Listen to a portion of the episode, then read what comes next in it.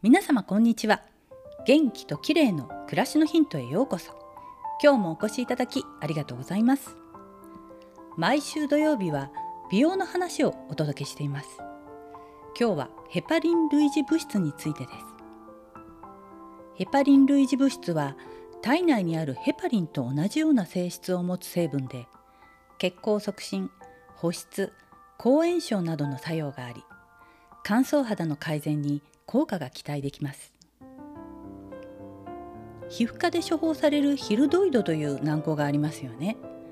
あれに含まれる成分で長年アトピー性皮膚炎の治療などで処方されていたものなんです。これを美容目的でお医者さんに処方してもらう人が増え一時は社会問題にまでなってしまったのでご存知の方も多いかもしれません。そうしたこともあり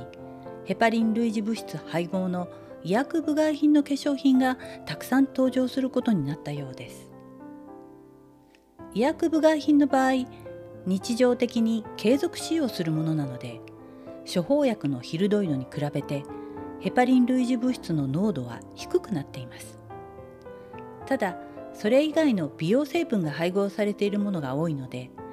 自分の肌悩みにぴったりのものを選ぶとより効果が期待できるかもしれませんね。